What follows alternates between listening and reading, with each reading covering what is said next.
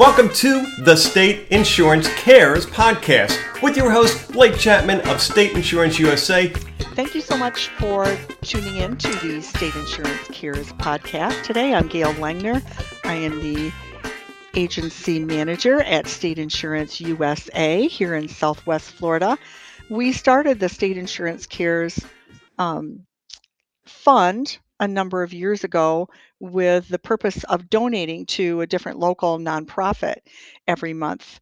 And today we have Louise Kowich. She is the programs chair at the Friends of Lovers Key, and that is actually one of the nonprofits that we gave to uh, a few months back. Um, we were able to see the beautiful Welcome and Discovery Center there at Lovers Key. And so, Louise, thank you so much for joining us today. And we are so excited to hear about the Friends of Lovers Key and exactly what you do there. Well, thank you so much for having us. It's a real privilege and honor that you would feature Friends of Lovers Key. Uh, Friends of Lovers Key, or FOLKS, that's our acronym, is what's called a community support organization. And a lot of parks have these CSOs. We are a nonprofit and what we do is we support the park. Uh, often people think, oh, well, the park is a state agency and therefore gets all the funding it needs from Tallahassee. But the fact is, uh, I'll give you an example. There are 10 volunteers per one paid staff member on average in the parks, in the Florida park system. So Volunteers and donations, etc., those are essential to the functioning of our state's gorgeous state parks. And Friends of Lovers Key supports Lovers Key State Park, which is just a gem of a park, as you may know. We straddle Estero Bay Aquatic Preserve and the Gulf of Mexico. We consist of four barrier islands, and the park is both a recreational facility and a wildlife preserve. So you see gorgeous stuff, both wildlife and all sorts of vegetation that really has kind of disappeared from the coast where we've had just bursting urbanization in, in Lee and Collier counties, two of the fastest growing counties uh, in the country. So the park needs organizations like Friends of Lovers Key to do outreach with organizations like yours, um, and we do fundraising. I write grants. We meet with groups. Uh, we have events that are used to raise money to support everything from lawnmowers and photocopy machines, which the state doesn't pay for for parks, uh, as well as providing volunteers. And now that we have the new Welcome and Discovery Center, we are expanding our suite of educational programming, and so that also needs support. So, in a nutshell, we try to promote and support Lovers Key State Park.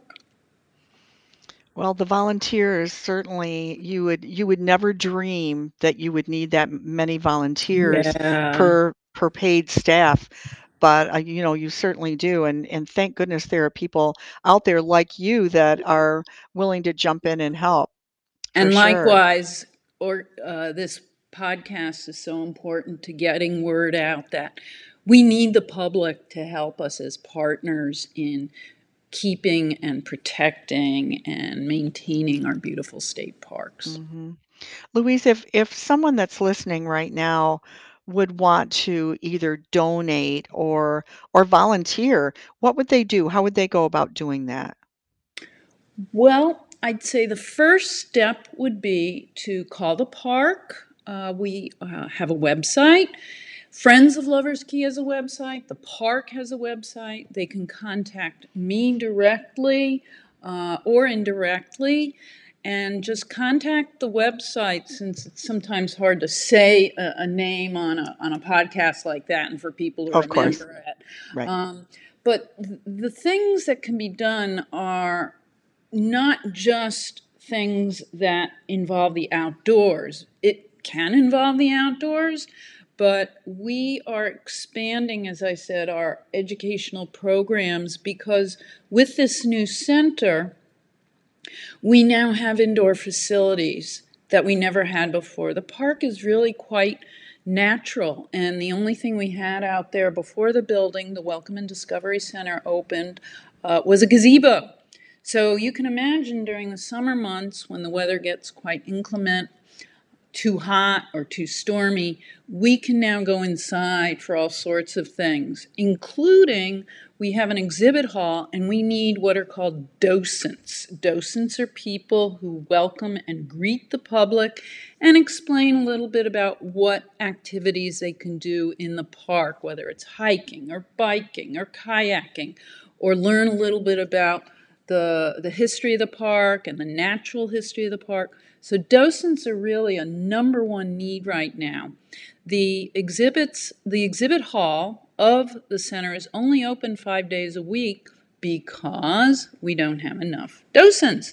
So if there are folks out there who would uh, like to help out and just be present for a couple hours each day, uh, they can do one day a week. They can do four hours. They can do all sorts of configurations. We need docents to help uh, keep the center open seven days a week.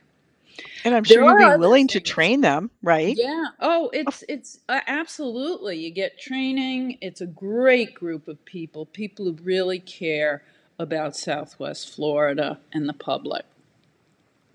That's wonderful. Well, I know when we were in the exhibit hall, there were new exhibits that you were hoping that would be coming soon. I know that that's a, a growing, you're constantly adding and so on to that. Why don't you tell our listeners a little bit about some of the exhibits that are in there now? Sure. Um, first of all, the building was paid for by the state, but all the exhibits that you see and all the programs, that is done through Friends of Lovers Key. So anything that's in there that's looking gorgeous, and I have to say it is a pretty beautiful exhibit. It um, is. That was all uh, from donations and grants. In fact, we finished. We're done. Yay! We just finished a few weeks ago. So now That's what we have great. Thank you. It was truly a labor of love by a whole lot of collaboration. Uh, we have, as you enter, an overview of the park which explains what a barrier island is. And barrier islands are the necklace of little islands that curve around the entire Gulf of Mexico. And they're basically spits of sand where eventually life grew, from mangroves to now hardwood uh, vegetation. And so, Lovers Key is a barrier island. Sometimes its lands are submerged, some emerged. And uh, today you can see how these barrier islands are true shape shifters. The other exhibit um, explains the human history of the park, and it's a, a little microcosm of how parks come to be, how the public gets engaged in preserving land from development and, and keeping a little slice of natural Florida in place for all to enjoy. And then finally, we have five exhibits of the five different habitats that the park protects. Uh, some say Florida is a land of inches. So you walk a couple inches, you're in a whole different ecosystem. you walk another few inches, and you're in another ecosystem. So we uh, are fortunate to protect five coastal ecosystems. Uh, there's, of course, the, the swash area where the water meets the land. There's dune. That's where the sea turtles nest, so it's a very important habitat for a threatened species. There's also uh, strand, which is one of the rarest habitats in Florida because that's where people like to build condos and homes. And that's where, uh, for example, gopher tortoise, tortoises make their homes. There's hammock, where you have the nice canopy of trees to walk under. And then, last but not least, as I mentioned, we're four islands, so we protect mangroves. Scientists have learned that in recent years how important mangroves are. There's a lot, a lot of discussion about carbon capture. Mangroves capture almost twice as much carbon as rainforests. They Wow. are absolutely essential to the health of our coastal ecosystems. They prevent erosion. Uh, there's an old saying in the Keys that if you see a hurricane coming, run to the mangroves because mangroves survive hurricanes. And best of all, that's where uh, the nursery of the seas is located. Mangroves touch into what's called an estuary. It's the water from the sea meeting the fresh water from the land. And so everything from shrimp to oysters, all the way to the bigger species like ma- um, manatees and dolphins, they nurse their young there or they hatch their young there. So it's absolutely essential to the health of the Gulf to protect mangroves. And so our exhibits explain not only what these plants are, but what they do uh, for both uh, flora, fauna, and for Homo sapiens, human beings. Right. I had no idea, Louise, about the mangroves. I really, I, I really didn't. I'm so, I'm, I'm so happy that you that you explained that, not just to our listeners, but to myself. I mean, I'm, I'm really grateful. I'm, I am. So, and we, and we are certainly grateful to have you, a gem group of gems um, that are helping this Lovers Key um, State Park. So, uh, before we go, could you just tell us the hours of the park itself? When, when are, what are the hours? Park is open from 8 until dusk, so the public can go and see sunsets. They can get there early and fish. Um, we are running a summer camp this program uh, that is going to go from 8 to 4. I hope some of your listeners have children or grandchildren who will participate. It's called Lovers Key Eco Arts Summer Camp.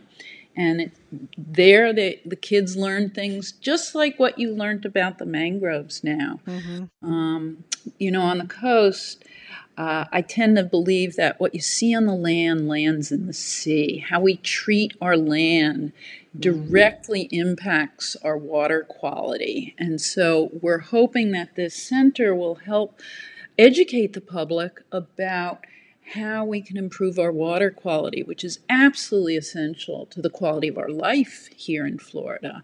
So, whether it's red tide or blue green algae, some of the scourges of our region, uh, we're offering ways for people not only, only to understand those things, um, but to become part of the solution. And so, we have programs that take place all day long. Uh, and the best way to find out about when these programs take place is to go to the Friends of Lovers Key Eventbrite page where every all the activities are listed. But going back to your question about when we're open, one of the fun things to do in the morning is yoga on the beach. Start your day at Lovers Key with seeing the beautiful sunrise uh, over the estuary, and you can end it with the sunset in the evening with the western sunset. It sounds lovely. Aren't we blessed to live in this area? Oh, Oh my gracious. What a Oh, privilege. it is for sure. My daughter just called me just a little bit ago and and she's in Minnesota and she was saying it's raining and but the Mhm. only good part about that is is it's washing the snow away. And so we just forget really how blessed we are, you We know, for really sure. are, and I Mhm. I couldn't agree with you more, Gail. I tell people when I'm doing my interpretive work uh, on the beach and some of the classes, it's a privilege to live in Florida, and It with is. that privilege comes the responsibility Responsibility. of uh, hmm effective environmental stewardship, hmm right? You That's know, so true. knowing our uh, natural world and how to how to give it some TLC. That's right. That's right. Well, Louise, thank you so much for joining us today. Really, Thank you, um, Gail. you not only, I, like I said, I'm sure our listeners learned a lot, but I did as well. So thank you. We appreciate it. And for those of you that you that are out there, if you'd like to know um, about some of the other nonprofits that we've donated to here in Southwest Florida um, with State Insurance Cares, you can go to our website um, www.stateinsuranceusa.com. Thanks so much for listening. Have a wonderful day. Thanks for listening to the State Insurance Cares podcast. To learn more about State Insurance USA, go to www.stateinsuranceusa.com or call 239 567 9992.